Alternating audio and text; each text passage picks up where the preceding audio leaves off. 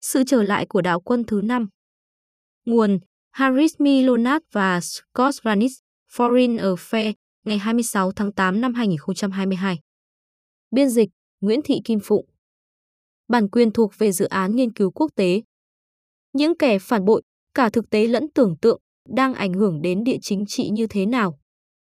Sau khi xâm lược Ukraine, chính phủ Nga đã tiến hành một cuộc đàn áp quy mô lớn chống lại những công dân được cho là phản đối chiến tranh.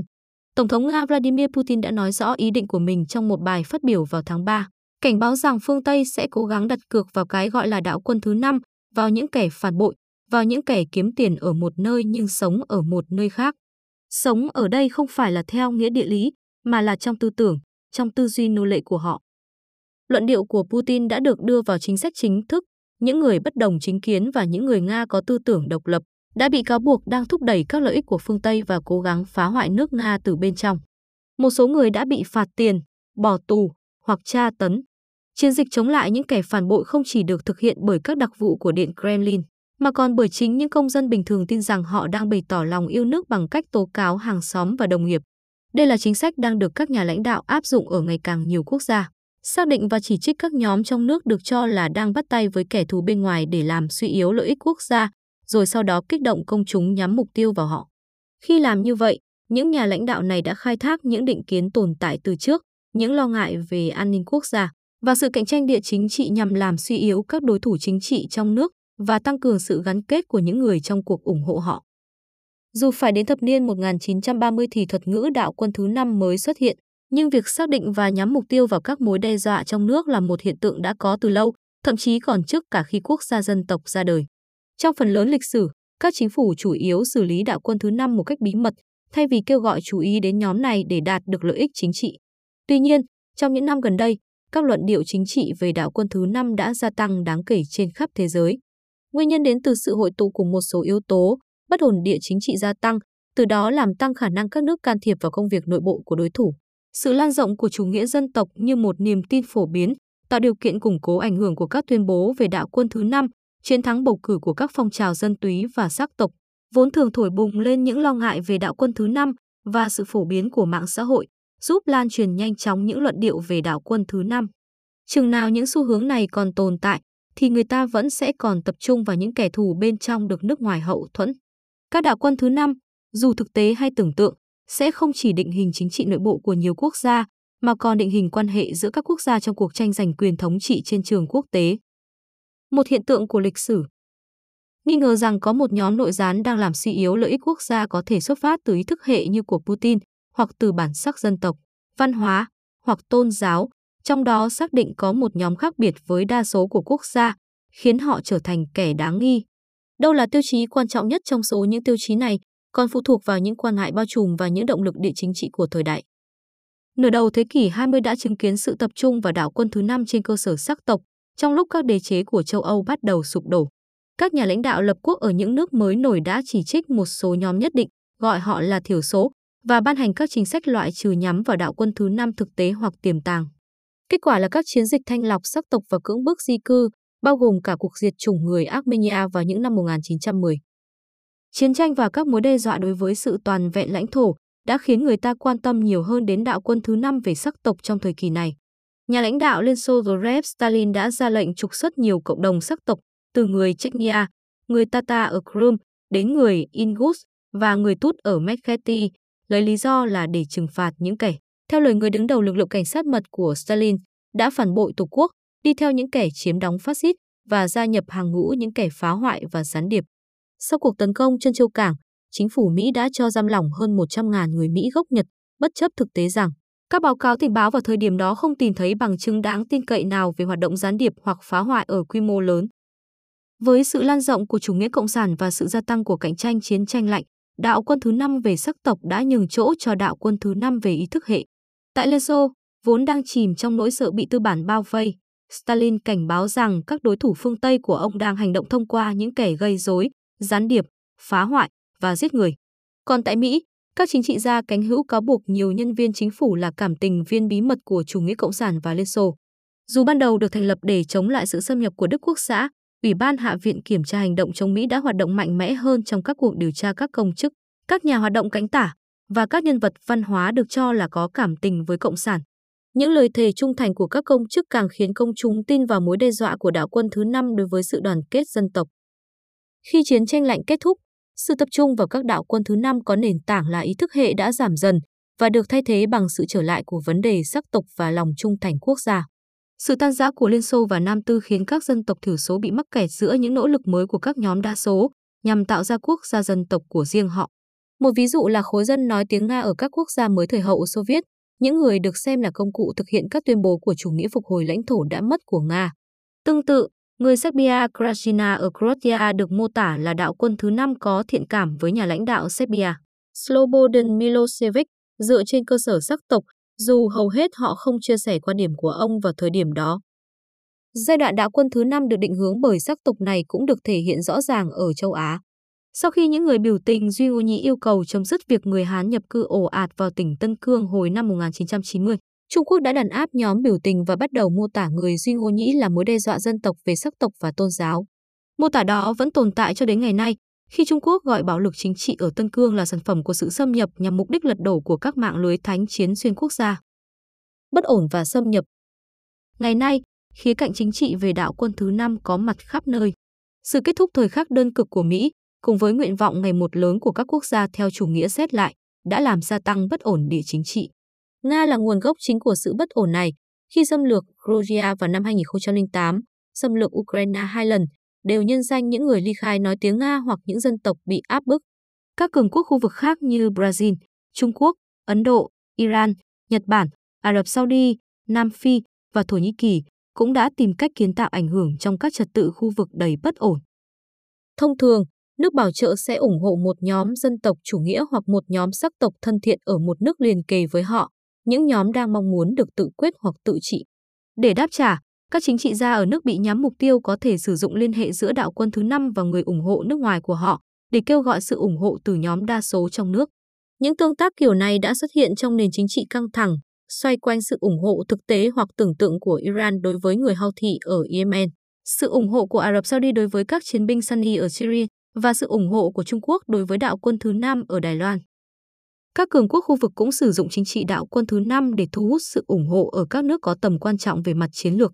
Các chính trị gia phương Tây đã cáo buộc Nga hỗ trợ các đồng minh có chung ý thức hệ ở một vài nước gia dân chủ. Tương tự, Trung Quốc đã mua lòng trung thành của các chính trị gia ở Australia, Canada và Mỹ. Đầu năm nay, Giám đốc FBI Christopher Jay cảnh báo rằng các quan chức thân Trung Quốc đắc cử ở Mỹ sẽ có thể thực hiện những yêu cầu của Bắc Kinh khi quyền lực và ảnh hưởng của họ tăng lên. Các cường quốc ủng hộ nguyên trạng, kể cả Mỹ, cũng đang có các hoạt động tương tự khi hỗ trợ các phong trào thân phương Tây trên toàn cầu. Cơ hội cho chủ nghĩa dân túy Các nhà lãnh đạo cũng đã sử dụng luận điệu đạo quân thứ năm để tận dụng sự trỗi dậy của chủ nghĩa dân tộc sắc tộc. Các chính trị gia cánh hữu thường dựa vào thù hận sắc tộc và văn hóa, sử dụng nỗi lo lắng về sự bất trung của các nhóm cụ thể trong nước, làm cơ sở cho các phong trào chính trị dân túy. Thủ tướng Hungary Viktor Orbán là điển hình cho cách tiếp cận này. Khi ông miêu tả nhà tài chính và nhà từ thiện George Soros là người đứng đầu một đạo quân thứ năm trong các chiến dịch dựa trên những khuôn mẫu bài do Thái.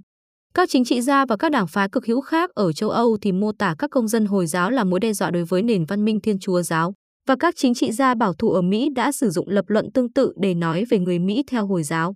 Những lời kêu gọi của chủ nghĩa dân túy từng thành công ở một quốc gia nào đó sẽ được các chính trị gia ở những quốc gia khác tái sử dụng để hồi đáp những tình cảm chống giới tinh hoa và những bất bình văn hóa tương tự.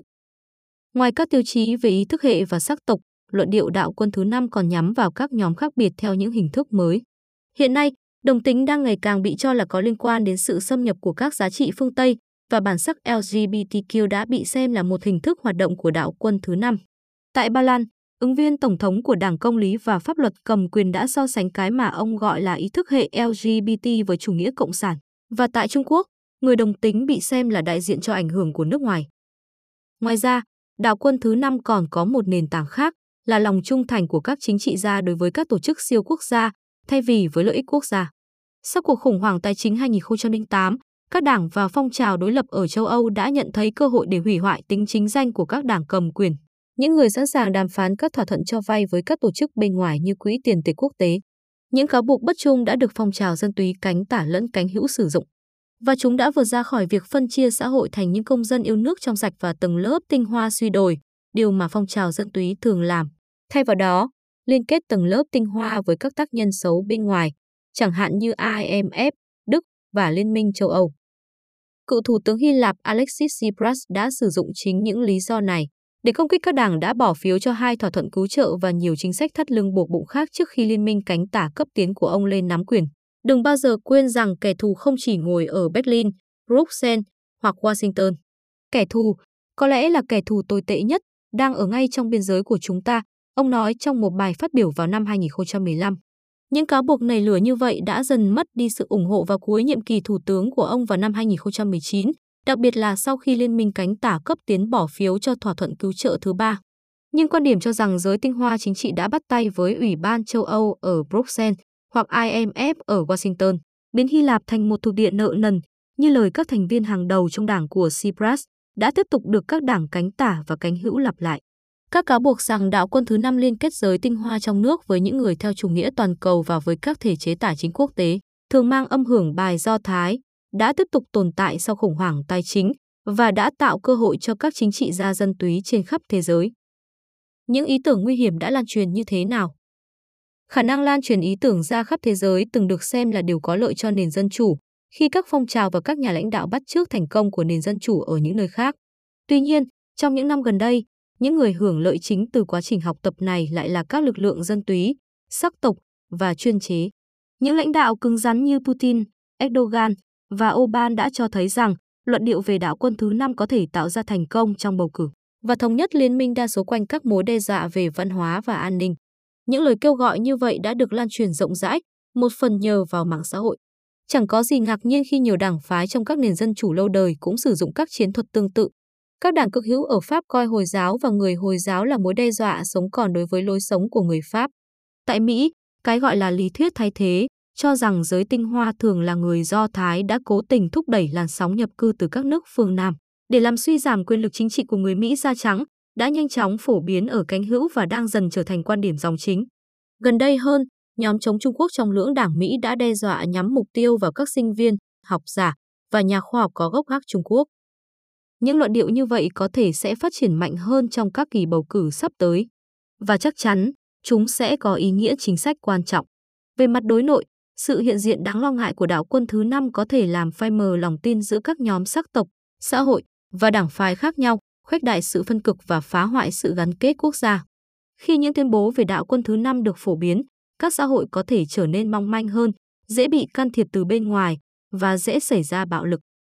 Trên bình diện quốc tế, niềm tin rằng một số quốc gia đang tìm cách viện trợ hoặc thiết lập các nhóm thân thiện với nước ngoài để làm suy yếu đối thủ của họ, có thể tự nó trở thành sự thật, thúc đẩy các nhóm bị đàn áp tìm kiếm sự bảo vệ từ bên ngoài trước chính phủ của họ. Những luận điệu thể hiện sự quan tâm thái quá hoặc sự hỗ trợ thực tế của các tác nhân bên ngoài dành cho nhóm bị coi là đạo quân thứ năm có thể làm tăng nhận thức về mối đe dọa ở các quốc gia mục tiêu, từ đó làm tăng khả năng xảy ra xung đột giữa các nước với nhau. Trong kịch bản cực đoan nhất, việc cả hai bên tham chiến đều lạm dụng các nhóm dễ bị tổn thương có thể dẫn đến thanh lọc sắc tộc, như đã xảy ra ở Hy Lạp và Thổ Nhĩ Kỳ vào đầu thế kỷ trước và ở Bosnia và Serbia vào cuối thế kỷ trước.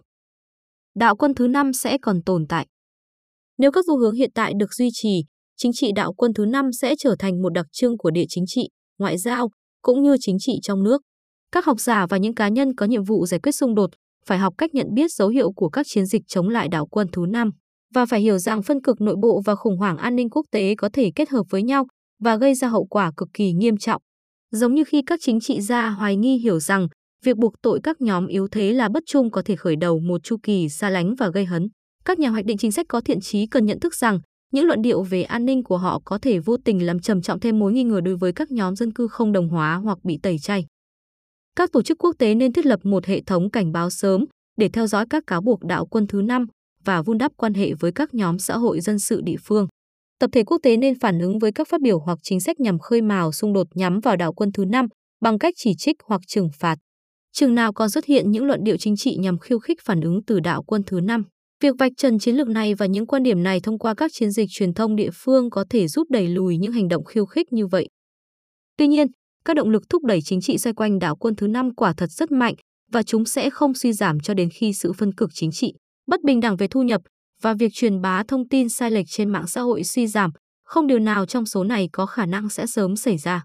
Trong thời đại của bất ổn và chia rẽ, đạo quân thứ năm đã không còn bị giới hạn trong những góc tối của tư tưởng chủ nghĩa dân tộc, mà sẽ trở thành trung tâm của nền chính trị trong nước và toàn cầu.